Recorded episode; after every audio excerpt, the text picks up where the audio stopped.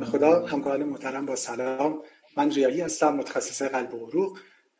عصر همه همکاران محترم به خیر. امیدوارم که خوب باشین. به عنوان مقدمه اجازه بدین من با یک timeline شروع بکنم و با یک آمار. امروز که ما با هم صحبت می‌کنیم یعنی 24 اردیبهشت ماه سال 1399 الان از این پندمی ویروس جدید کرونا و بیماری کووید 19 حدود 4.5 ماه داره میگذره. یعنی از روزی که اولین کیس های مبتلا به این ویروس جدید به صورت رسمی در دنیا در حقیقت اعلام شد. من چند دقیقه قبل آماری که نگاه می‌کردم حتما همه در جریان هستین. الان در دنیا آمار رسمی به عدد 4 میلیون 280 هزار رسیده و به جهت مرتبطه ما دیگه به عدد 300 هزار داریم نزدیک میشیم یعنی به عدد 292 هزار رسیدیم. همونطور که خب می‌دونیم برای این بیماری یعنی بیماری کووید 19 گروه هایی هستن که اینا گروه های high risk تلقی میشن هم به جهت ایجاد complication ها و هم به جهت ابتلا.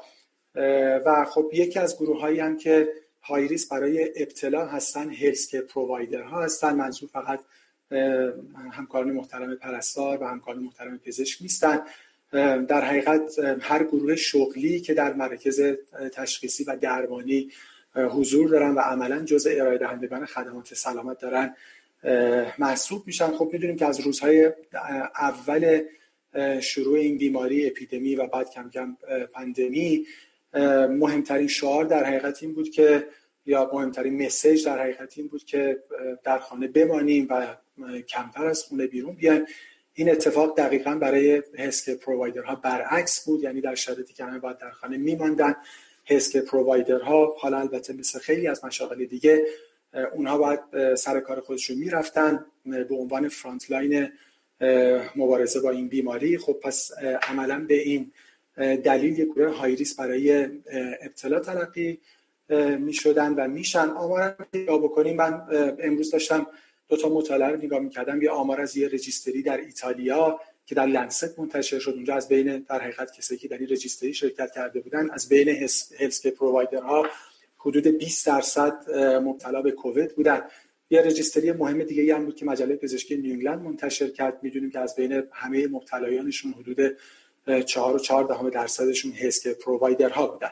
خب می‌دونیم دلایل مختلفی داره. هم به هر صورت محیط های تشخیصی و درمانی به جهت لود ویروس خیلی بالا هست. همینطور بالاخره وسایل و محیط بسیار خلاصه آلوده به ویروس هست. ضمن اینکه procedure هایی اونجا داره انجام میشه که شانس انتقال و ابتلا اونها خیلی بالا هست. این البته مختص healthcare provider ها نیست. شاید در حقیقت به جهت high risk بودن مهمترینش healthcare provider ها باشن. گروه های دیگه هم هستن مثل کسانی که در long-term care facility ها دارن کار می‌کنن و حضور دارن مثل خانه های سالمندان و موارد دیگه هست که حتما بالاخره به جهت های ریس بودن از جهت ابتلا مهمترینش هسک پرووایدر ها هستن و همینطور افرادی که در حقیقت نزدیکان و خانواده های افراد مبتلا هستن.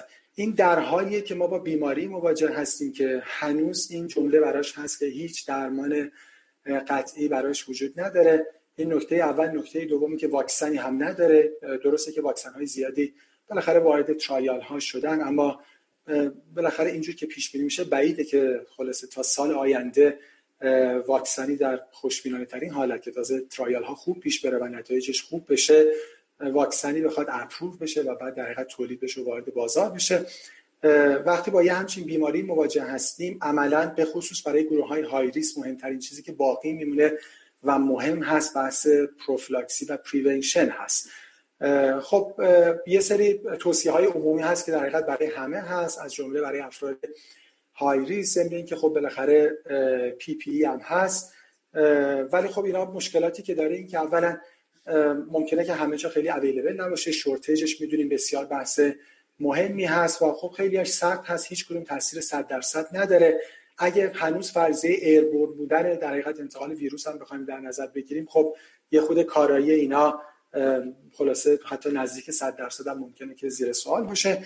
این باعث میشه که استفاده از دارو برای پروفیلاکسی و برای prevention بسیار attractive و جذاب باشه برای کسایی که high risk برای ابتلا هستن. اینو بذاریم در کنار اینکه در حقیقت ما دو داروی داریم که یعنی کلوروکین و هیدروکسی کلوروکین اینا داروهایی هستن داروهای قدیمی الان تقریبا نیم قرن داره از عمرشون میگذره و بسیار در دسترس و بسیار ارزان.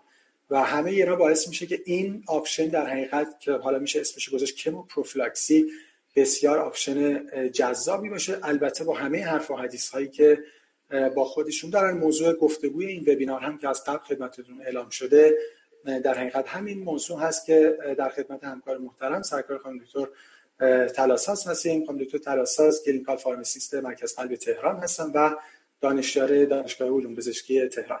دکتر تلاساس سلام و عصرتون بخیر و خیلی ممنون که دعوت من رو برای این گفتگو قبول کردیم به نام خدا سلام. خدمت شما همینطور همه همکارانی که در حال حاضر تشریف دارند و ما رو می‌بینن و اینجا دارن شرکت می‌کنن. انشالله که بحث مفیدی باشه بتونیم در خدمتتون باشیم و آخرش یه تیک و مسیج خوبی داشته باشیم برای همکار خیلی متشکر بعید می‌دونم تیک و مسیج بتونیم داشته باشیم ولی ببینیم که چجوری میشه. خیلی خب ما در حقیقت حدود 45 دقیقه رو می‌تونیم گفتگو بکنیم و 10 دقیقه رو به آخرم برای سوالات داشته باشیم. همونجور که خدمت همکاران نوشته شده در طول گفتگو اگه سوالی داشتن در همون chat box فضایی که در حقیقت اون کنار هست می‌تونن سوالشون رو تایپ بکنن و من می‌بینم و سعی می‌کنم حالا سوالا رو هم در طول بحث include بکنم و هم اگه سوالای باقیمون که در طول بحث include نشد در حد زمانمون از خدمت خانم دکتر بپرسم حدود پنج تا سوال در حقیقت major هم داریم و حالا بالاخره سوالای minor ی که در بینش هست. اجازه می‌خوام بده قبل از اینکه وارد بحث کلوروکین و هیدروکسی کلوروکین بشیم که می‌دونم عمده بحث ما متمرکز روی این دو دارو هست من با این سوال شروع کنم که آیا بحث کموپروفیلاکسی الان برای کووید 19 و برای ویروس جدید کرونا فقط محدود به این دو دارو هست یا آیا بالاخره در دنیا modality های دیگه هم هست که داره حالا استفاده میشه و یا داره روش مطالعاتی انجام میشه و ما ممکنه که حالا در حالی که همه منتظر کلورکین هیدروکسی کلورکین هستیم ممکنه که بالاخره یه داروی دیگه برای کیموپروفیلاکسی اصلا خلاصه مشخص بشه. خیلی ممنون از سوالتون. یه نکته که خیلی جالبه تعریفی که برای دارویی که بخواد ارزش پروفیلاکسی داشته باشه موقعی که در واقع این تعریف رو بیان می‌کنن میگن که این دارو بهتره که چند تا ویژگی داشته باشه. اول اینکه مطمئن باشیم که این دارو می‌تونه تاثیرگذار باشه. دوم اینکه اگر قراره که تاثیرگذار باشه در زمان مناسب بدیم و با مقدار مناسب بدیم که حالا بخواد افیکیسی مناسب داشته باشه.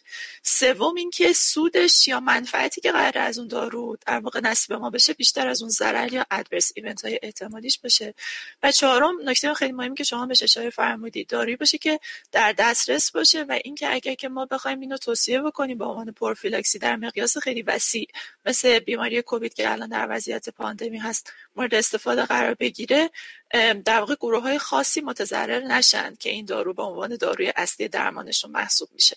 مثل همین بیماران آرتری روماتوید یا بیماران اسلی در در واقع بیمارانی که هستن که هیدروکسیکلoroquine حالا به صورت خاص به عنوان دارویی هست که خیلی تو رژیم درمانیشون مورد استفاده قرار می‌گیره.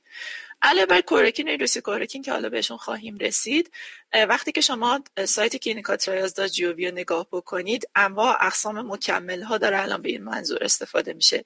توی سایت irct.ir که مال خود ایران هست توی قسمت های مختلف دارن خیلی از گیاهان و در واقع یعنی طب سنتی رو دارن اثرش رو می‌بینن اون حالا چیزایی که بیشتر روش بحث شده رو اگه من بخوام راجع به صحبت بکنم ویتامین دی هست که فکر کنم اوایل بحث کووید هم خیلی راجبش بحث بود با توجه به اینکه صحبت شد. حتی یه سری از انجمن‌ها ریکامندیشن های خاصی براش ارائه دادن. یه داروی خیلی مهم دیگه zinc بود که حالا توی مکانیسم اثر کلوروکین هیدروکسی کلوروکین هم بهش اشاره می‌کنم.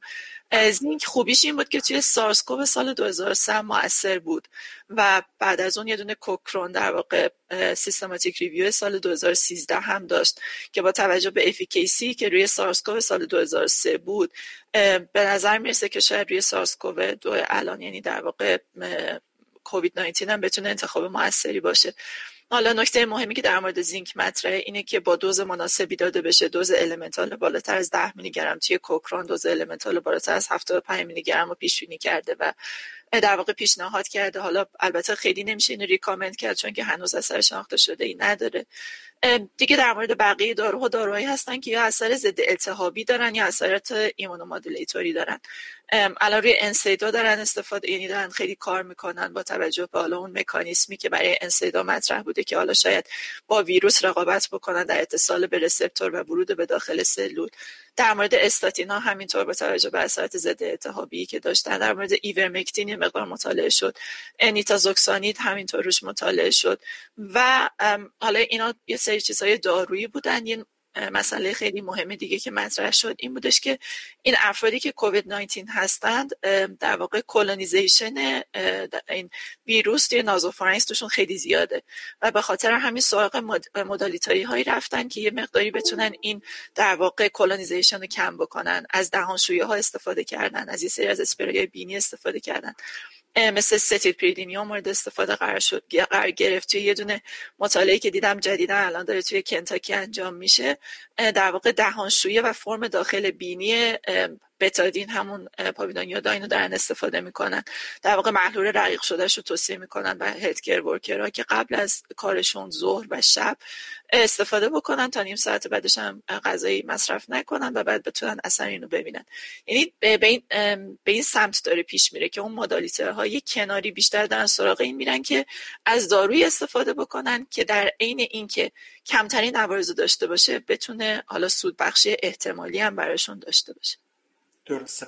خیلی متشکرم. حالا هم مروری که کردیم رو مدالیت های دیگه غیر از کلورکین هیدروکسیل کلورکین و هم نکاتی که فرمودید راجع که خب چه دارویی یا بالاخره یعنی چه نوع که پروفلکسی خوبه که یعنی این ویژگی ها رو باید داشته باشه تا بتونه یک پروفلکسی مناسب باشه. حالا فکر کنم توی ادامه بحثم باز اینا رو مجبور باشیم که مرور بکنیم.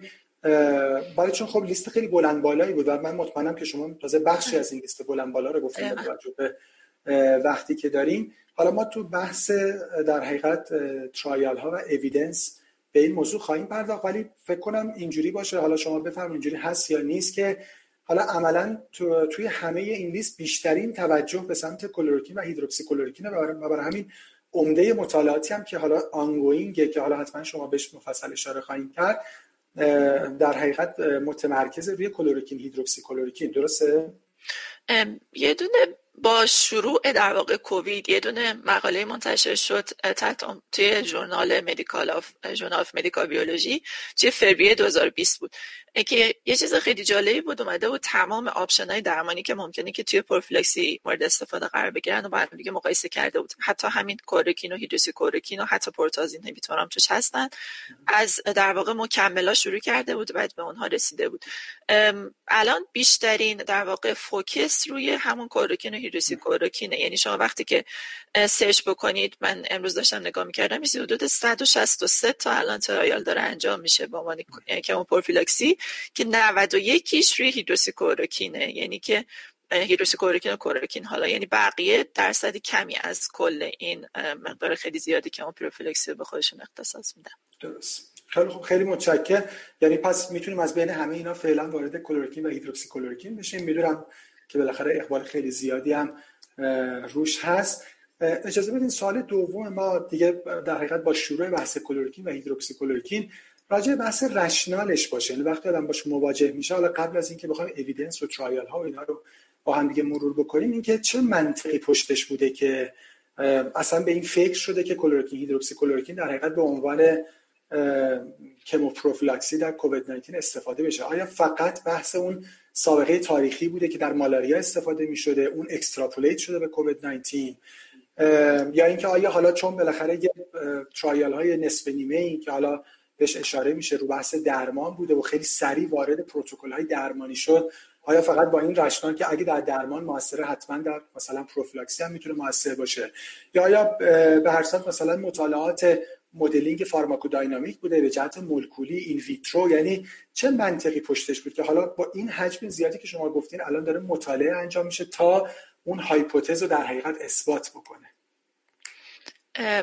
شاید اون موقع که حالا به خصوص توی ایران یعنی من دیدم جاهای مختلف همه رفتن سراغ این که بیان استفاده بکنن. از هیدروکسیکلوروکین به عنوان پروفیلکسی خیلی بیشتر در واقع شیوع پیدا کرد. زمانی بود که سازمان نظام پزشکی هند این توصیه یعنی این اجبار رو کرد که هلت ورکرشون باید حتما از هیدروکسیکلoroquine استفاده بکنن.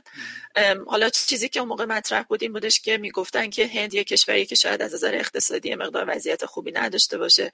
با مالاریا قبلا گریبانگیرش در واقع بوده و تجربه خیلی خوبی نسبت به کلوروکین و هیدروکسیکلoroquine توی جمعیت مالاریا داشته و در نتیجه و پاسخده نسبت به درمانش هم دیده.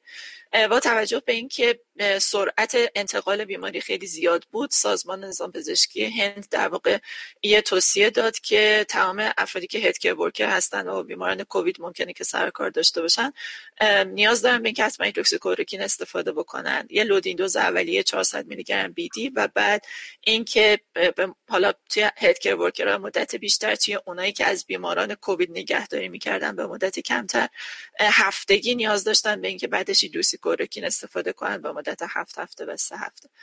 و از اینجا شروع شد که حالا بیشتر یعنی توجه و هند به خودش جلب کرد که در واقع اینطوری اومد اجبار کرد تمام افراد هلکت ورکرها که بیان حالا کورکین استفاده کنن. از همون موقع گروه های مختلفی که حالا در واقع می‌تونیم بگیم که موافق با هند بودن و مخالف با هند بودن اومدن فرضیه های مختلف رو در مورد مکانیسم این داروها مطرح کردن. اول از مخالفینشون شروع بکنیم. اول یه سری مطالعات حیوانی اومد انجام شد چون که همونطور که می‌دونید هیچ clinical که الان نتایجش release شده باشه در مورد هیدروکسی کلوروکین توی کموپروفیلکس خب طبیعتا نداریم. روی مطالعات حیوانی اومدن انجام دادن روی یک نوع نژاد میمون. این کاری که کردن اینطوری بود که به این در واقع میمون کوروکین و هیدروسی کوروکین رو دادن. به مدت پنج روز و بعد از پنج روز تازه ویروس رو بهش تلقیح کردن. اتفاقی که افتاد این بودش که اونایی که اتفاقا کلورکین و هیدروسی کوروکین گرفته بودن باعث شده بود که سیستم ایمنی نتونه واکنش مناسبی نسبت به ویروس نشون بده و طول مدت تب به عنوان پاسخ التهابیتشون طولانی تر بود. و بعد این در واقع فرضیه مطرح شد که اگر که این اتفاق بیفته یعنی که اگر که سیستم ایمنی بدن به صورت کرونیک با کلوروکین ارتباط داشته باشه اتفاقی که میفته اینه که اینترلوکین دو کم میشه در نتیجه پوریفراسیون تی کم میشه تمایزش نسبت به تی دو کم میشه و در نتیجه التهاب جلوش گرفته. یعنی با این پاسخ ایمنی بدن در برابر التهاب یه جوری جلوش گرفته میشه. به خاطر همین یه جورایی استفاده از کلوروکین و هیدروکسی کلوروکین توی pre پروفیلاکسی خیلی کم رنگ تر شد. مطالعات رفتن به سمت پست پروفیلاکسی و اینکه بتونن نمونه هایی در واقع مدلینگ کنن که اینکه ببینن که چه زمانی بهتره که بدن در برابر این کلوروکین و هیدروکسی کلوروکین قرار بگیره و چه دوزی از دارو بهتره که داده بشه به فرد تا اینکه بتونن اثر مناسب در برابر ویروس ایجاد بکنن چیزی که توی این مطالعات دیدن دیدن که بهترین پاسخ بدن در برابر کووید 19 زمانیه که ویروس از 24 ساعت قبل در واقع توی بدن یعنی اکسپوژر وجود داشته. بهش تا در واقع 5 ساعت بعد یعنی اینطوری بخوام بگم فرد باید اینطوری باشه که دارو رو 24 ساعت قبل تا فاصله حد اکثر 5 ساعت یا 5 روز البته 5 ساعت ایدئاله تا 5 روز بعد از اینکه با در واقع ویروس اکسپوژر داشت باید حتما این دارو مصرف بشه. حالا میایم سراغ بحث مهم این که چه دوزی از دارو باید استفاده بشه و فکر می‌کنم نکته خیلی مهم همینه. اولین مدلی اولین سوالی که اومدن بهش پاسخ بدن اینه که این مدل تجویز دارو که به صورت هفتگی استفاده میشه که در واقع از گذشته برای پروفیلاکسی مالاریا استفاده می‌شد توی مناطقی که مقاومت نسبت به کلوروکین توشون کم بود آیا اون می‌تونه در واقع باعث بشه که اثر مناسب در برابر کووید 19 داشته باشه یا نه؟ که دیدن که اون دوز هفتگی از کلوروکین که معادل 500 میلی گرم هفتگی از کلوروکین بود. اون غلظت خونی که ایجاد می‌کرد کمتر از اون غلظت مؤثری بود که در واقع نیازه تا اینکه این کلوروکین توی خون وجود داشته باشه تا اینکه بتونه اون ویروس رو از بین ببره و اثر سیتوتوکسیک روش داشته باشه. در نتیجه به این نتیجه رسیدن که پس تجویز دارو به صورت هفتگی خیلی نمی‌تونه فایده داشته باشه. و اول نیاز به اینکه یک loading dose ی به بیمار داده یا به فرد داده بشه تا اینکه بخواد اون اثر مثبت روی ویروس رو داشته باشه. توی مطالعات هم که نگاه بکنید دیگه همه تجویز هفتگی ها کنار گذاشته شد. یعنی الان شما trial ی خیلی کمن. trial ایی که دارن فقط یک دوز هفتگی میدن بدون اینکه اون loading dose اولیه رو داشته باشه. بعد دوباره رفتن خصوصیات کینتیکی دارو رو بررسی کردن. دیدن که این داروی کوروکین و هیدروسی کوروکین خوبیشون اینه که بعد از دو تا سه ساعت به پیک می‌رسن. یعنی که اگه شما دارو رو با غلظت مناسب بدید خیلی نگرانی اینو ندارید که پس نکنه که دارو هنوز اثر نکرده توی این فردی که حالا تماس قطعی داشته با ویروس. ولی یه مشکلی که دارن اینه که انتشارشون توی بدن اصطلاحا ما توی فارماکولوژی بهش میگیم انتشار ساده است. پسیوه. در نتیجه خیلی به کندی صورت می‌گیره. به خاطر اینکه بخوایم به اون قضت مناسب برسیم در نتیجه نیاز داریم که یک دوز اولیه بالایی بدیم. به خاطر همین دوباره این فرضیه تایید میشه که پس نیاز داریم به اینکه این بیماران یک لودین دوز بالایی بگیرن. سوال بعدی اینه که این لودین دوز بالا یعنی چقدر بالا؟ اومدن همون دوزینگایی که توی مالاریا مورد استفاده قرار گرفته بود و باش مدلینگ انجام دادن چه تو پروفیلاکسیش چه توی درمانش. و دیدن که وقتی که مدل در واقع 8 میلی گرم پر کیجی از کلوروکین استفاده می‌کنیم.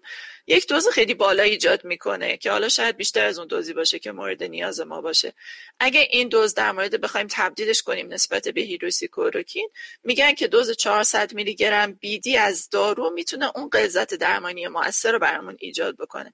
شاید دوز بالاترش بتونه لودین دوز زمان سریعتری به ما برسونه ولی در همین حد 400 میلی گرم BID یا همون 800 میلی گرمی که الان می‌بینید همه جا داره استفاده میشه می‌تونه به عنوان loading dose موثر باشه. و دیگه نیازی نیست به اینکه maintenance dose مون خیلی بالا باشه. به خاطر اینکه هیدروکسی کلوروکین و کلوروکین دارویی هستن که توی بدن انتشار خیلی وسیعی دارن. میگن یه حجم توزیع حدود 100 سی سی per kg دارن. در نتیجه مدت زمان خیلی طولانی طول می‌کشه تا از بدن دفع بشن. و اینکه این نکته که حالا بهش می‌رسیم اینه که عوارضشون هم خیلی وابسته به این دوز تجمعیشونه. در خیلی نمی‌تونیم دوز خیلی بالایی بدیم. پس ایدئال برامون تو رژیم های کموپروفیلکسی اینه که یک loading dose خیلی بالایی بدیم و یک maintenance dose کوچیکی. با توجه به اینکه این دارویی که نیمه عمر طولانی داره یعنی نیمه عمر حسویش چیزی بین یک تا دو ماهه این در واقع combination دادن می‌تونه یک غلظت موثری رو تا یه مدت زمانی توی بدن ایجاد بکنه. دیدن که وقتی که حتی دوز خیلی بالا از این داروها به افراد داده بودن تا پنج سال بعد هم حتی دارو قابل detect کردن از نمونه ادراریشون بوده. به خاطر همین نشون دهنده اینه که خب یه حجم توزیع خیلی وسیعی داره و اینکه می‌تونه طولانی مدت برامون اثر therapeutic داشته باشه. حالا اگه بخوام همه اینو خلاصه کنم اینطوری میشه که پس توی کموپروفیلکسی وقتی که می‌خوایم هیدروکسی کلوروکین یا کلوروکین بدیم اولش یک loading dose بالایی می‌خواد. این loading dose بالا ایدئال برامون اینه که همون 400 میلی گرم BID باشه در مورد هیدروکسی کلوروکین که حالا بیشتر از کلوروکین داره استفاده میشه. و یک maintenance dose ی که حالا می‌تونه توی چند روز اول بالا باشه ولی بعد از چند روز معمولا بعد از پنج روز می‌تونه به maintenance dose حداقلی کاهش پیدا کنه. که معمولا در مورد کوروکین همون 250 میلی گرم و در مورد هیدروسی کوروکین همون 200 میلی گرم روزانه دارو. خیلی متشکرم. تو قبل اینکه بخوام وارد سوال بعد بشم از همین نکاتی که فرمودین من دو تا نکته رو مجددا از خدمتتون سوال بکنم. یکی راجع مقایسه خود کلوروکین هیدروکسی کلوروکین هست. حالا هم توی دقیقا نکات مولکولی فارماکولوژیکش بفرمایید. حالا هم یه خود از جلوتر ترایالان بگین. اقبال به کدوم سمته یه خورده بیشتر به نظر میاد یعنی چیزی که آدم می‌بینه و می‌خونه این که ظاهرا هم یعنی safety efficacy هیدروکسی کلوروکین ظاهرا بهتر باشه. آیا واقعا اینجوری هست و آیا اقبالم الان توی trial ها و حالا کشورهایی که به هر صورت دارن استفاده می‌کنن هیدروکسی کلوروکین بیش از کلوروکینه یا نه اینجوری نیست. مقایسه این دوتا با هم چجوریه؟ هیدروکسی کلوروکین تنها تفاوتی که با کلوروکین داره اینه که یه گروه هیدروکسیل اضافه توی ساختمانش داره یعنی یه گروه OH اضافه داره. ولی همین اضافه کردن گروه OH باعث شده که سمیت هیدروکسی نسبت به کلوروکین حدود چهل درصد کمتر بشه که یه عدد خیلی قابل توجهیه. اوایل که در واقع بحث کووید 19 مطرح بود می‌گفتن که اتفاقا داروی اصلی کلوروکینه و بهتری که از کلوروکین استفاده بشه. ولی بعد یه دونه مطالعه چاپ شد توی Nature که منحنی های دوز, dose response در واقع کلوروکین هیدروکسی کلوروکین رو با هم دیگه مقایسه کرده بود. دیده بود که حالا شاید در واقع اون effective concentration هیدروکسی کلوروکین یه خورده کمتر باشه. ولی اون سمیتش در واقع ارجحیتش از نظر بروز عوارض جانبیش خیلی میارزه نسبت به کلوروکین به خاطر همین جایگاه کلوروکین خیلی کمتر شد و الان داره بیشتر از هیدروکسی کلوروکین استفاده میشه. اقبال, اقبال به سمت هیدروکسی کلوروکین هست پس دقیقا. یه سوالم پرسید یادم فکرم در مورد مکانیسم این داروها که حالا چیه توی کووید 19 یه دونه فیلم داشتم خیلی دوست داشتم نشون بدم که حالا نمیشه. یک اتفاق یک چیزی که وجود داره اینه که فکر کنم اینقدر در مورد ACE و یابی همه همکارا شنیدن که دیگه گیرنده ACE رو همه می‌شناسن. ویروس SARS-CoV میاد میچسبه به این گیرنده ACE و بعدش منتقل میشه به داخل در واقع سلول. کورکین ویروسی کورکین یه کاری که می‌تونن بکنن اینه که در واقع میان رقابت می‌کنن مانع ورود در واقع ویروس از طریق این گیرنده ACE میشن.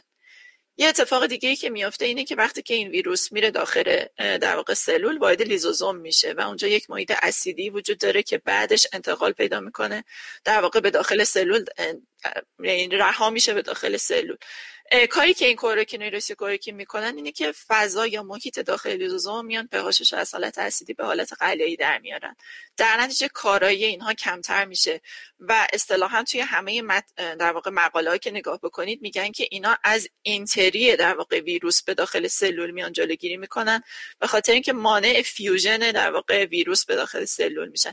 یعنی همون مرحله اولیه که این ویروس قرار بیاد متصل بشه به receptor و بعد قرار بیاد وارد سلول بشه جلوی اونو می‌گیرن. به خاطر همین هم هست که خیلی بیشتر اقبال پیدا کردن تو پروفیلاکسی چون از همون اول مانع این میشن که اون ویروس وارد بدن بشه و بخواد مشکل ایجاد بکنه. یه دوری دیگه هم بود خانم دکتر راجع به این که یعنی بفرمایید که اینجوری هست آیا و به جهت مولکولی در حقیقت مکانیسمش چیه؟ که اتفاقا حالا برعکس این اگه در مراحل اولیه در حقیقت عفونت بخواد مصرف بشه حتی ممکنه که خلاصه شانس severe infection رو بیشتر بکنه. برای همین آدم تو پروتکل‌های درمانی خیلی از جای دنیا می‌بینیم که هیدروکسی کلوروکین اصلا ما یه خرده در حقیقت موارد مثلا moderate بیماریه و در خیلی جاها که فقط مال موارد inpatient یعنی اصلا اگه کسی قراره مثلا بره خونه و خلاصه علائم mild ی داره و قراره تو خونه ایزوله بشه اصلا در اون پروتکل هیدروکسی کلوروکین وجود نداره. این خب یه خرده نگران کننده میشه. یعنی خب اگه کسی قرار برای پروفیلاکسی بخوره حالا یا at risk یا post exposure خب به نظر میاد که حالا شاید این اصلا یکی از مهمترین side effect اش باشه. اگه قرار باشه که با یه مکانیزمی شانس خلاصه تبدیل یه عفونت mild و به یه عفونت شدید بیشتر بکنه. دقیقا همینطور شما میفرمایید. یه نکته که وجود داره اینه که توی guideline NIH مال 2020 که ترکیب در واقع تعداد خیلی زیادی انجمن مربوط به گروه های مختلف بودن اومدن این guideline نوشتن من جمله متخصصین عفونی کاردیولوژیستا و همینطور داروسازان بالینی هم جز این انجمن ها هستن. دقیقا همون نکته که شما بهش اشاره فرمودید و گفته. یعنی گفته که توی افرادی که asymptomatic هستند حتی ما توصیه می‌کنیم یعنی توصیهش اینه که against تجویز کلوروکین و کلوروکین یعنی میگه که به اینا کلوروکین و کلوروکین ندید. بحثش به خاطر همون ستا مطالعه بود که توی CID چاپ شد توی Clinical Infectious Diseases journal چاپ شد. توی این همون مدل حیوانی بود که گفتم خدمتتون که میگفتش که اگر که در واقع سیستم ایمنی باعث میشه که exposure با کلوروکین هیدروکسی کلوروکین باعث میشه که پاسخ در واقع سیستم ایمنی سلولی به تعویق بیفته. و توی این مطالعات گفته بودن برای ما ایدئال اینه که اگه قراره که به بیماری کلوروکین هیدروکسی کلوروکین داده بشه در پیک التهاب داده بشه. یعنی که زمانی که بیمار تبدار شده حالا بیایم به هیدروکسی کلوروکین و کلوروکین بدیم که در واقع جلوی اون فعال شدن سیستم ایمنی به صورت اولیه رو نگیره که خودش باعث مثلا بدتر شدن در واقع سایتوکاین استورم توی شرایط بیمار نشه. خیلی متشکرم.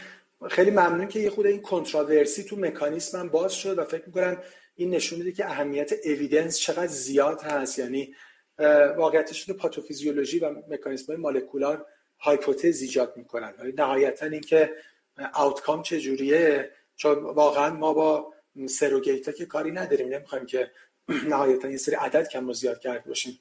برای پروفیلاکسی قراره که در حقیقت فقط مبتلا نشه. یا اگه مبتلا شد در حد مثلا استیمتوماتیک و مایل باقی بمونه اهمیت اویدنس رو نشون میده که حالا یه سوال جلوتر وارد بحث اویدنس میشه. اجازه بدیم وارد بحث ادورس ها بشیم. و بالاخره حالا اونی که مشهوره برای کلوروکین و هیدروکسی کلوروکین prolong کردن QT هست و به دنبال اون در حقیقت torsades de pointes و به دنبال اون sudden death گرچه که حالا می‌دونم شما بهش اشاره خواهید کرد الان بالاخره در مطالعات جدید داروهایی که QT رو prolong می‌کنن مکانیسم sudden death شون فقط arrhythmic نیست. حتما این مطالعه در حقیقت جدید به خصوص همکاری که به field cardiovascular علاقه دارن دیدن مطالعه که در JAMA منتشر شد بر اساس اتوپسی و بسیار مطالعه مهمی بود و درسته که کسایی که در حقیقت داروهای پرولانگ کننده لانکیوت رو مصرف می‌کردن شانس سادندس توشون بیشتر بود اما در اون مطالعه که بر پایه اتوپسی بود دیده شد که خیلی اصلا مکانیزمش نان آریتمیکه یعنی ما نهایتا میگیم کیوتی بیمار رو مانیتور بکنیم حالا ببینیم که مثلا پرولانگ میشه نه ولی ظاهرا همه چی بحث پرولانگ شدن کیوتی نیست و اصلا رابطه هم رابطه لینیر نیست. حالا هم راجع این یه خرده بفرمایید راجع به اینکه چقدر significant هستن این بحث QT prolongation و اینکه آیا فقط این side effect ها محدود به بحث long QT و torsade sudden death میشه یا نه؟ side effect های مهم دیگه هم هست. یه نکته خیلی مهم از همین QT اگه اجازه بفرمایید شروع بکنم. یه در واقع تقسیم بندی ما داریم در مورد داروها که میگیم که چه دارویی ممکنه که باعث ایجاد QT prolongation بشه و اینکه اگر این داروی قرار باعث QT prolongation بشه احتمال بروز این QT prolongation چقدره؟ فقط در حد احتمال بیمار در معرض خطر قرار میده یا اینکه قطعیه؟ یه چیز خیلی جالب اینه که labeling کلوروکین هیدروکسی کلوروکین و آزیترومایسین با شروع کووید تغییر کرد. یعنی که ستاشون تبدیل شدن به داروهای قطعی. یعنی داروهایی که خودشون به تنهایی می‌تونن بیمار رو در معرض QTc prolongation قرار بدن. و همین باعث شد که یه دونه مطالعه توی لنست چاپ شد که در واقع همین رژیمی که سازمان نظام پزشکی هند توصیه کرده بود و نقدش کرد.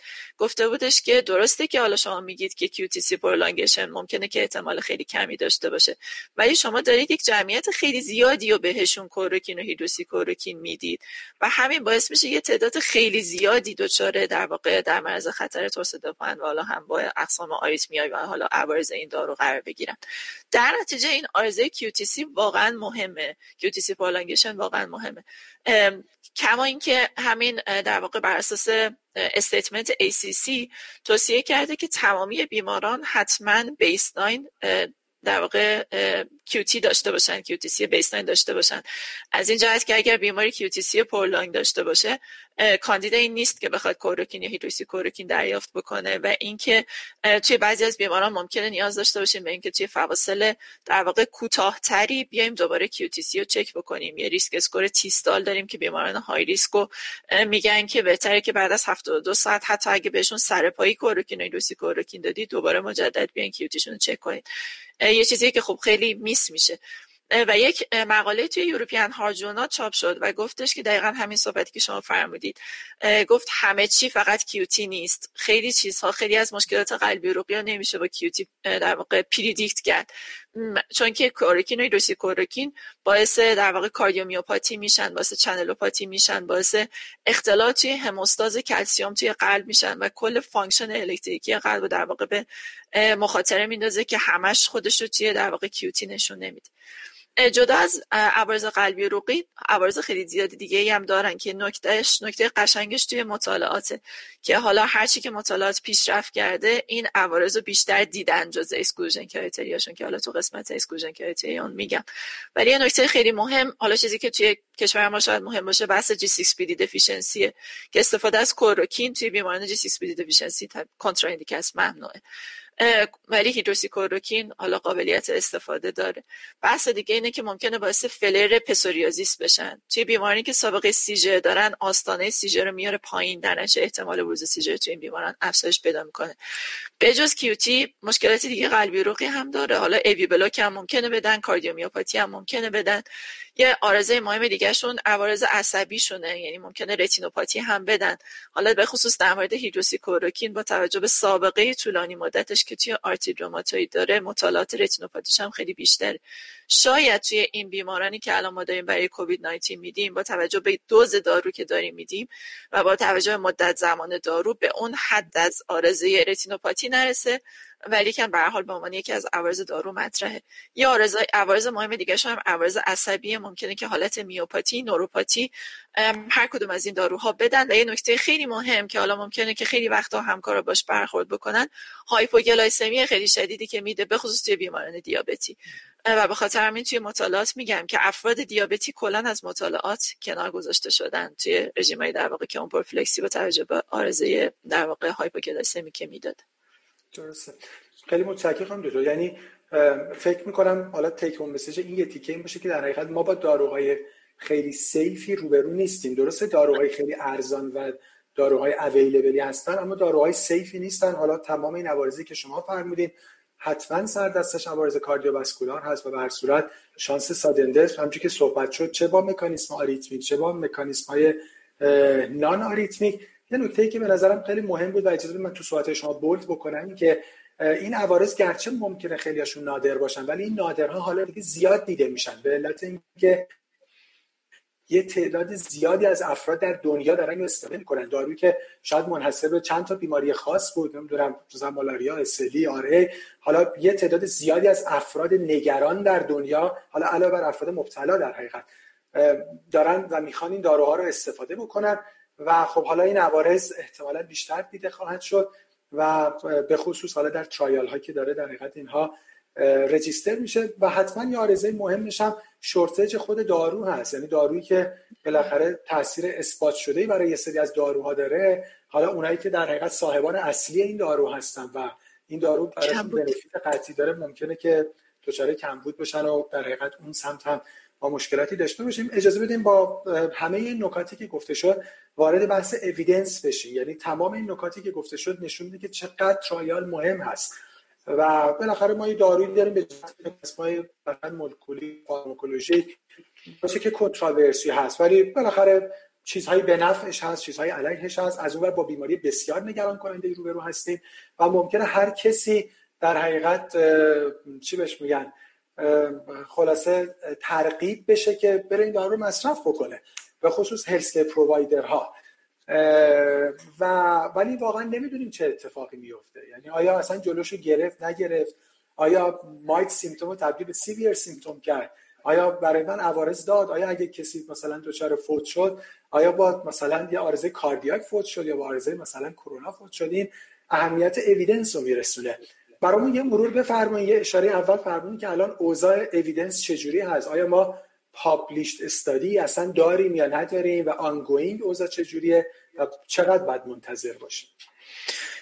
published study یه دونه مطالعه بود که ماره مطالعه بود که توی کره جنوبی انجام شده بود و اون چاپ شده. روی 211 نفر بود 189 بیمار و 22 تا health care worker که اینا افرادی بودن که PCR شون منفی بود health worker ها کسانی بودن که در واقع close contact بودن یعنی exposure قطعی داشتن با بیماران کووید.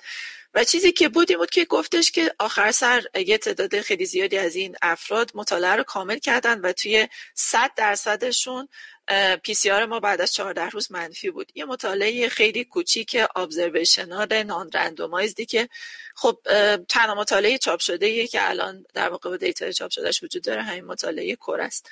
ولی اگه بخوایم clinical trial قشنگی که داره روی این موضوع انجام میشه رو ببینیم شاید اون که من حالا خودم اصلا بیشتر دوست دارم یک clinical trial ی که توی مینسوتا داره انجام میشه و principal investigator ش هم هر چهار روز یک بار نتایج مطالعه رو توی توییتر update می‌کرد که تا چه اتفاقی افتاده.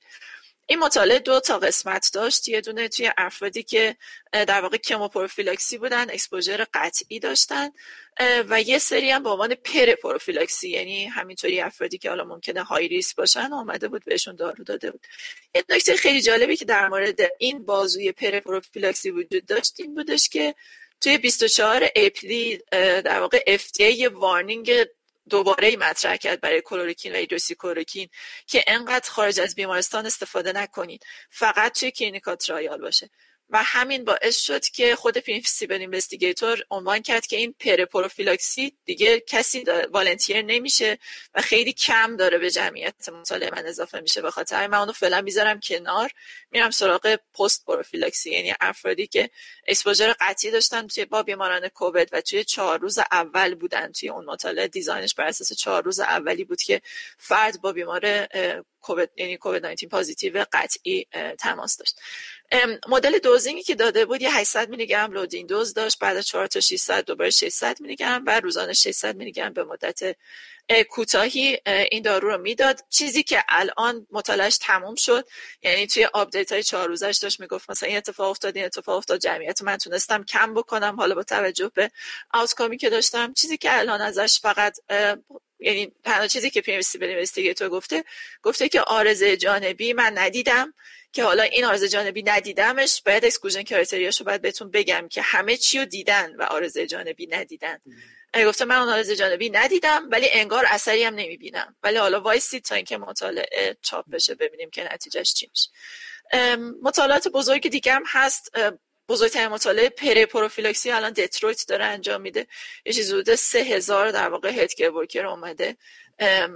include کرده مطالعه که در حال حاضر تازه در, حال در فاز recruiting و کامل ترین یه دو مطالعه دیگه هم مطالعه اسپانیا هست که روی 3040 تا بیمار داره انجام میشه. بیماران close contact بودن. این هم رژیمش دوباره 800 میلی گرم روز اول 400 میلی گرم روز دوم تا چهارم بوده و PCR بررسی کرده به عنوان outcome ش پایه سه روز بعد و هفت روز بعد. و شاید قشنگترین مطالعه از نظر exclusion criteria مطالعه کوویداکس فرانسه باشه. یه مطالعه که روی 1200 تا در واقع healthcare worker انجام شده. نکته خیلی جالبش اینه که بیمارانی که QTc در واقع بیشتر 450 داشتن توی آقایان و بیشتر 460 داشتن توی خانم ها از اول کنار گذاشته شد. بیماران حتما روز دوم monitoring QTc دارن. هر هفته monitoring QTc دارن تا دو ماهی که در واقع کل مطالعه قراره که تموم بشه. و دیگه اینکه بیمارانی که پسوریازیس داشتن سابقه تشنج داشتن دیابتی بودن بیماری که نارسایی کبدی داشتن نارسایی کلیوی داشتن هر نوع داروی دیگه که باعث افزایش QTc prolongation میشه مصرف می‌کردن. اینا همه کنار گذاشته شدن. این یک exclusion criteria خیلی کاملی داشته. دوزی هم که دوباره داره ازش استفاده میشه. همون 800 میلی گرم loading dose ه. فقط این از فرداش اومده 200 میلی گرم در واقع روزانه داده.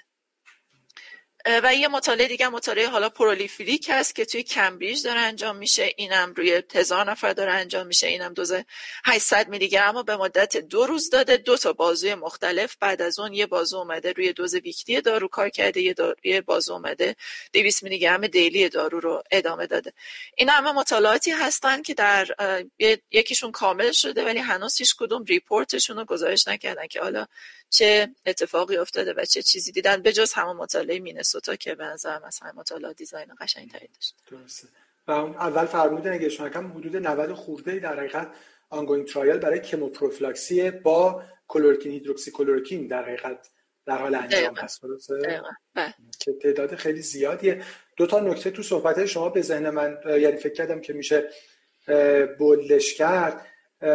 یکیش بحث این که یعنی یه اتفاق جالبی که بالاخره در این ارای کووید داره میفته اینکه به صورت عادی ترایل معمولا بخواد انجام بشه بالاخره یه سال دو سال طول می‌کشه.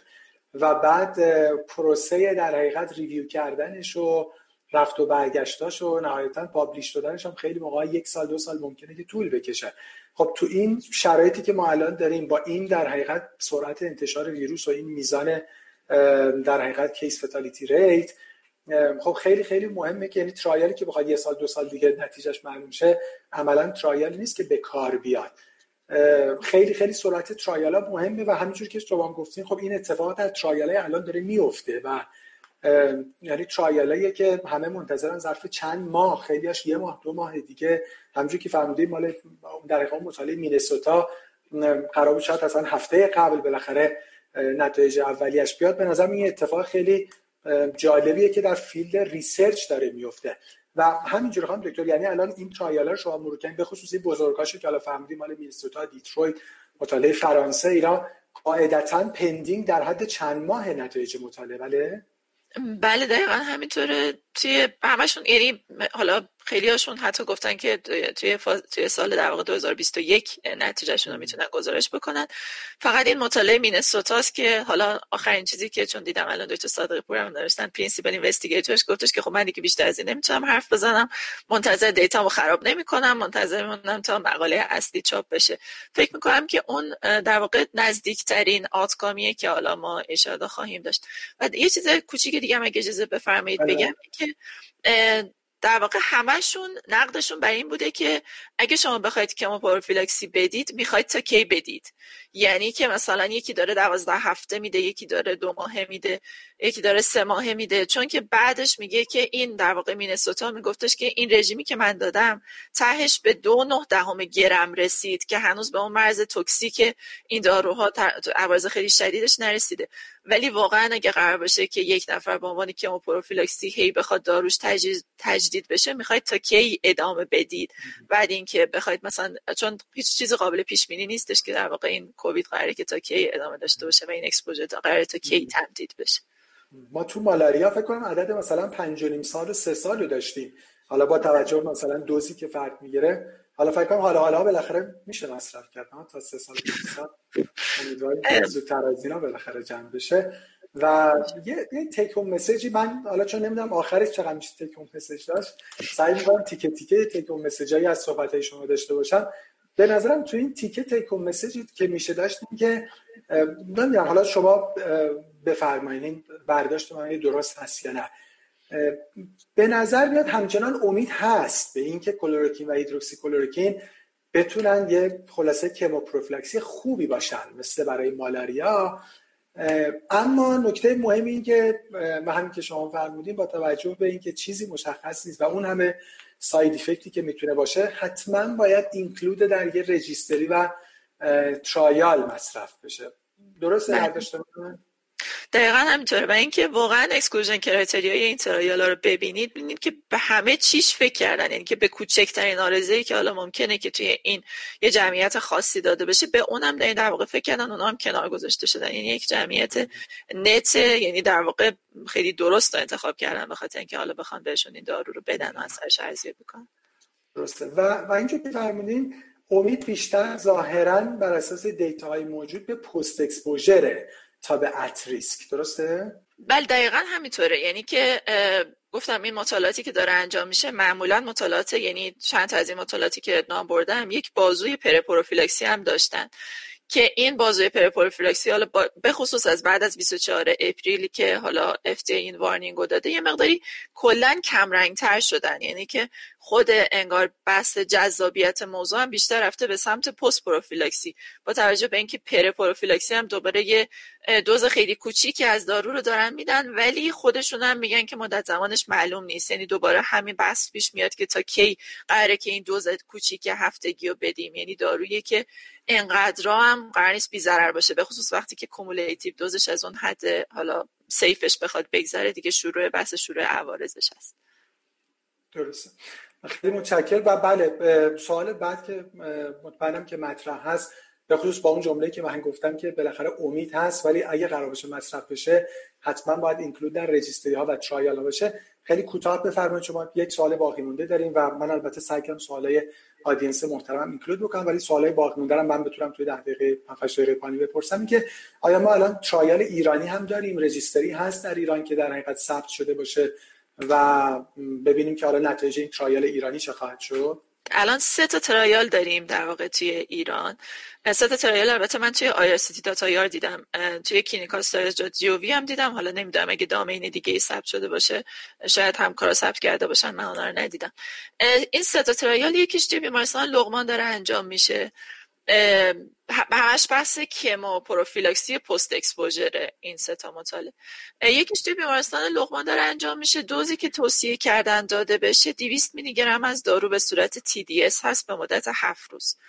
که با توجه به همون صحبت که کردیم که یک loading dose خیلی بالایی می‌خواد به نظر می‌رسه که شاید این 600 میلی گرم نتونه به اون EC50 مورد نظر یا به اون effective concentration مورد نظر برسه؟ حالا باید دید که چه اتفاقی میافته همکاران حتما update بفرمایید.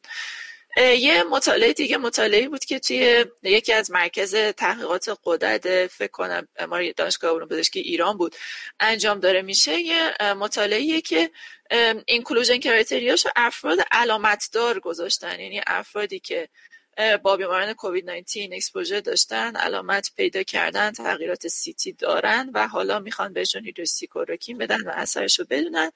و یه مطالعه مطالعه تبریز دانشگاه علوم پزشکی تبریز که دقیقا همین مطالعه مینسوتاست. یعنی همون دو زینگو دارن میدن همون 800 600 و سپس روزانه رو دارن میدن. و فقط تنها فرقش اینه که مطالعه مینسوتا چک آوتکامش بعد 14 روز مطالعه تبریز بعد از 21 روز. یعنی تنها تفاوت این دوتا مطالعه این شکلی بود. خیلی متشکرم دکتر. و سوال آخر من که مطمئنم پاسخش کوتاه خواهد بود یعنی ماهیت سوال اینه در حقیقت. اینکه خب به نظرم تو این 45 دقیقه گذشته مباحث خیلی با detail مطرح شد. ولی نکته ای که هست که بالاخره برای همه appraise کردن evidence و پاتوفیزیولوژی و نکات molecular pharmacology مقدور نیست واقعا ضرورتی هم شاید نداشته باشه. و خب اینجا نقش organization ها و association ها مهم هست که در حقیقت expert هاشون در field های مختلف خلاصه evidence رو بذارن و نهایتا اگه میشه بالاخره recommendation ی داشته باشن. من الان آخرین سوالی هم که دارم می‌بینم همینه که بالاخره آیا در مجموع در شاغلین در بیمارستان پروفیلاکسی توصیه میشه یا خیر؟ یعنی من مطمئنم علیرغم همه بحثایی که شد خیلی این سوالو دارن. و سوالی که از شما دارم این که آیا organization های بزرگ دنیا تا حالا اظهار نظری کردن حالا چه اینکه این کار انجام بشه چه نشه یا فقط سکوته؟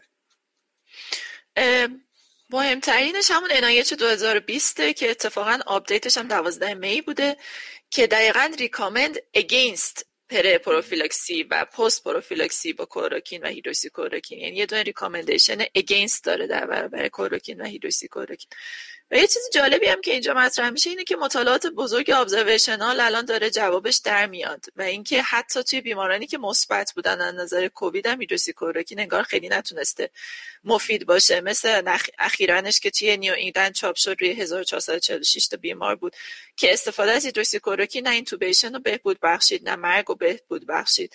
و حتی یه در واقع editorial ایی هم که مطرح کردن این بود که چرا عوارض رو گزارش نکردید چرا مثلا بحث cardiac و مانیتورینگ گزارش نکردید. و یه نکته که جالبی که وجود داره اینه که دوزی که توی اون مطالعه استفاده کردن یعنی 600 میلی گرم day به recommendation against این NIH اضافه شد. یعنی که دیگه میگه که 600 میلی گرم day هم توصیه نمی کنیم که استفاده بشه. یعنی اون loading dose اولیه همون 400 میلی گرم day باشه. نهایت. پس فعلا تنها guideline ی که وجود داره NIH کرده joint و در حقیقت organization های مختلفی در این guideline خلاصه سهیم بودن. عملا against مصرف کلوروکین و هیدروکسی کلوروکین از روتین به عنوان کموپروفیلاکسی درسته؟ بله بله خیلی متشکرم خانم اگه من توی 7 8 دقیقه پایانی سوال راست زیاد خیلیش در حقیقت مستقیما related به topic این وبینار نیست. من با اجازه audience محترم در حقیقت سوالاتی که مرتبط با موضوع وبینار هست خدمتتون برسم و بتونیم پاسخهای کوتاه داشته باشیم توی 7 دقیقه. سوال اولی که خواهم بپرسم که آیا اگه حالا شما دیدین آیا در این trial های ongoing پروفیلاکسی برای کادری که مبتلا شدن بهبود پیدا کردن و دوباره به عنوان در حقیقت استف برگشتن و درگیر با در حقیقت بخش کرونا هستن هم بوده؟ اینها ما یا در ترایال ها بودن. این یه خود بیش از پست اکسپوژر در حقیقت. این در واقع برای جدگی از چیز مجدد. من ندیدم. من ندیدم. نمی‌دونم. به ندارم که هست یا نیست ولی من درسته. درسته. و یه نکته دیگه هم که صحبت شده درباره در حقیقت داروهایی که سیستم RAS و مهار می‌کنن چون شما یه اشاره‌ای هم به گیرنده ACE2 کردین. آیا اونها هم هیچ وقت مطرح شده به عنوان در حقیقت کموپروفیلاکسی داروهای ACE inhibitor ARB نگاه چقدر زمان داریم چقدر تا حرف بزنم. این ACE و ARB یه نکته که در موردشون مطرح بودیم بود که اول اتفاقا همه رفتن بر علیهشون که گفتن که خب اینا در واقع باعث میشن که در تسهیل بشه ورود ویروس به داخل سلول با توجه به اثری که روی ACE 2 دارن و اینا. ولی بعد دیدن که ما دو نوع ACE 2 داریم. یه ACE 2 در واقع ساختاری داریم یه ACE 2 آندوژن داریم و اون چیزی که برامون ارزش بیشتری داره در واقع اون ACE 2 آندوژنه. و دیدن که اتفاقا ARB ها تونستن که اون ACE آندوژن رو به خصوص توی کاردیومیوسیتا افزایش بدن و به خاطر همین یه سری اثرات در واقع anti-fibrotic و ضد التهاب و اینا داشتن و یه مقداری تونستن غلظت آنژیوتانسین یک تا هفت تا افزایش بدن به خاطر همین اثرات مثبتشون بیشتر بود. توی مطالعات حیوانی هم دیدن ACE کاردیومیوسیت ها با لوزارتان حدود دو تا چهار برابر افزایش پیدا کرد. به خاطر همین جزء داروهایی که برای پروفیلاکسی بود. من نام بردم. لوزارتان و والزارتان الان جفتشون دارن به عنوان در واقع یک حالا پروفیلاکسی هم مورد استفاده قرار میگیرن ببینن که اثر دارن مطرح هست. حداقل که رفع اتهام شده ازشون. دقیقا.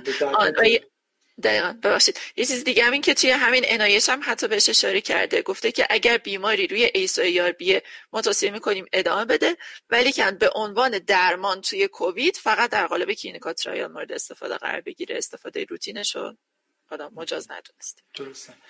و خیلی سوالان درباره دوزه هاست که فکر می‌کنم تو اون بخش این سوال پرسن که شما با detail راجبه دوز ها صحبت نکرده بودین که شما در حقیقت تو بخش های مختلف مفصل راجبه دوز صحبت کردید و یه سوالم راجب در حقیقت ترکیباتی مثل مثلا IVIG سوال شده که آیا اینها مثلا تو مطالعات بوده به عنوان در حقیقت پروفیلاکسی حالا post exposure یا خیر؟ من دارم سوالات رو نگاه می‌کنم. توی این تعداد پروفیلاکسی که حالا من توی clinical trials dot gov دیدم توی جاهای دیگه راستش ندیدم و توی IRCT dot IR دیدم. یعنی توی این دوتا در واقع. جا دیدم. IVIG جزش نبود ولی ولی چون دیدم یکی از همکاران جا اینترفرون پرسیده بود peg interferon هست. حالا چه peg interferon alpha به عنوان یکی از حالا modality های توی پروفیلاکسی مورد استفاده قرار گرفته ولی من IVIG راستش ندیدم. نمی‌دونم شاید باشه من ندیدم درسته. خیلی متشکرم و من فکر می‌کنم عمده سوال من پرسم آخرین سوالم فکر می‌کنم از همکاران داروساز شما پرسیدم چون من بعید می‌دونم که همکاران clinician ما از این سوالا بپرسم ولی در اصل سوال که مکانیسم hypoglycemia در هیدروکسیکلوروکین چی هست؟ والا خیلی در واقع hypothesis ای مختلفی براش مطرح شد. یه دونه حتی کامنت هم توی Nature اومد مطرح کرد. حالا اینکه واقعا چه اتفاقی میفته همش hypothesis ه. من نمی‌دونم. یعنی آخرش می‌تونم یعنی جوابی که باید بدم باید بگم نمی‌دونم. فقط یه چیزی که دیدن دارن که اثر داروهای حتی با ایجاد هایپوگلایسمی میشه اونا رو به مراتب افزایش میدن. یه سری مکانیزمایی با توجه به اثری که روی حالا حتی مکانیزم های سلولی مولکولی که توی درمان دیابت داره استفاده میشه. حالا چون که دقیق نمی‌دونم بهتره که نگم. روی اونا دیدن که حالا ممکنه موثر باشه و اینکه گذار باشه. ولی اینکه چیز دقیقش چیه که چطوری باعث هایپوگلایسمی میشه نمی‌دونم. درست. خیلی متشکرم. ما در حقیقت من عمده سوالا رو پرسیدم اونایی که ریلیتد بود و خیلیش هم داشتم نگاه می‌کردم. عملا چون در طول بحث پرسیده شده شما زحمت کشیده بودین و در ادامه بحث فرموده بودین. تو این یکی دو دقیقه پایانی من تک مسیجی که به ذهن خودم می‌رسه خدمتتون تقدیم می‌کنم و بعد شما مگه نکته در پایان داشتین اضافه بفرمایید. چیزهایی که در حقیقت آپتیکی که من از این بحث داشتم به عنوان تک مسیج این که اولا با داروهایی مواجه هستیم یعنی کلورکین هیدروکسی به عنوان کموپروفیلاکسی ببخشید قبلش کموپروفیلاکسی به هر صورت مبحث جذابیه. به نظرم این نکته مهم اولش با تمام مقدماتی که گفته شد با بیماری مهمی مواجه هستیم. درمان قطعی نداره فعلا واکسن نداره. با یه ضریب انتقال خیلی زیاد و با یه case fatality rate خیلی significant و به هر صورت پس کموپروفیلاکسی جذابه. این به نظر من نکته مهم. کلروکین و هیدروکسی کلروکین هم جذاب هستن چون داروهایی در دسترس و ارزانی هستن. fact مهم بعد به نظرم این که با داروهای مواجه هستیم که در hypothesis هاش هم controversy زیاد هست در مکانیزم های مولکولیش. نکته بعد این که adverse effect های خیلی مهمی هم داره. چه cardiac ش چه non-cardiac ش و در cardiac هم چه arrhythmic و چه non-arrhythmic و وقتی این داروها زیاد دارن مصرف میشن این side effect ها به جهت عدد هم زیادتر خواهند شد. نکته بعد این که امید همچنان بهشون هست. به جهت این, این امید رو در دنیا آدم داره می‌بینه. حدود 90 trial ongoing داره و در حقیقت در حال انجام هست. با این حجم نمونه‌های خوب که شما فرمودین که خب داره انجام میشه و بالاخره ظرف ماههای آینده باید منتظر نتایجش بشیم اما بالاخره تنها گایدلاینی که فعلا هست این که توصیه کرده که یعنی به صورت روتین استفاده نشه against در حقیقت مصرف روتین اینها هست و با نگاه به اون امید اگر هم قرار مصرف بشه باید حتما اینکلود در یک رجیستری باشه که کمک بشه به این دانش که معلوم باشه بالاخره چی شد نهایتا. آیا مصرف اینها مفید هست مفید نیست یا فقط نوتراله؟ و مصرف روتینش واقعا توصیه نمیشه. این در حقیقت نکاتی بود که من فکر کردم به عنوان تیک مسیج از نکات شما میشه داشت. اگه شما در پایان نکته دارین من در هستم خیلی ممنون. مرسی جمعی خیلی خوبی بود چون یکی از همکاران هی داره می‌پرسه بالاخره بگید که به کیا ندیم. به هیچ وجه. توی افرادی که G6PD deficiency داشته باشن توی افرادی که وزن کمتر از 50 کیلو داشته باشن توی افرادی که سابقه تشنج دارن بیماران دیابتی اونایی که long QT syndrome باشن افراد با سابقه پسوریازیس نارسایی کبدی نارسایی کلیوی مصرف هر نوع دارویی که بخواد از نظر QT تداخل بکنه با کلوروکین و هیدروکسیکلوروکین. توی دو تا مطالعه آخر حتی بیماران ACS و heart failure هم کنار گذاشتن از جمعیت حالا مورد مطالعه کموپروفیلاکسی شد درست همطور خیلی متشکرم از لطفی که کردین و دعوت من رو قبول کردین. برای من بسیار بحث قابل استفاده ای بود. از همه همکاران محترمم به خاطر توجهشون سپاسگزارم. امیدوارم که این گفتگوی ما برای پرکتیسشون مفید بوده باشه. ضمن اینکه امیدوارم که این روزهای سختی که در اون هستیم هرچه زودتر به پایان برسه و با خسارت های خیلی خیلی کمتر. خیلی متشکرم غروب همه همکاران محترم بخیر و سالم باشید. خدا نگهدار.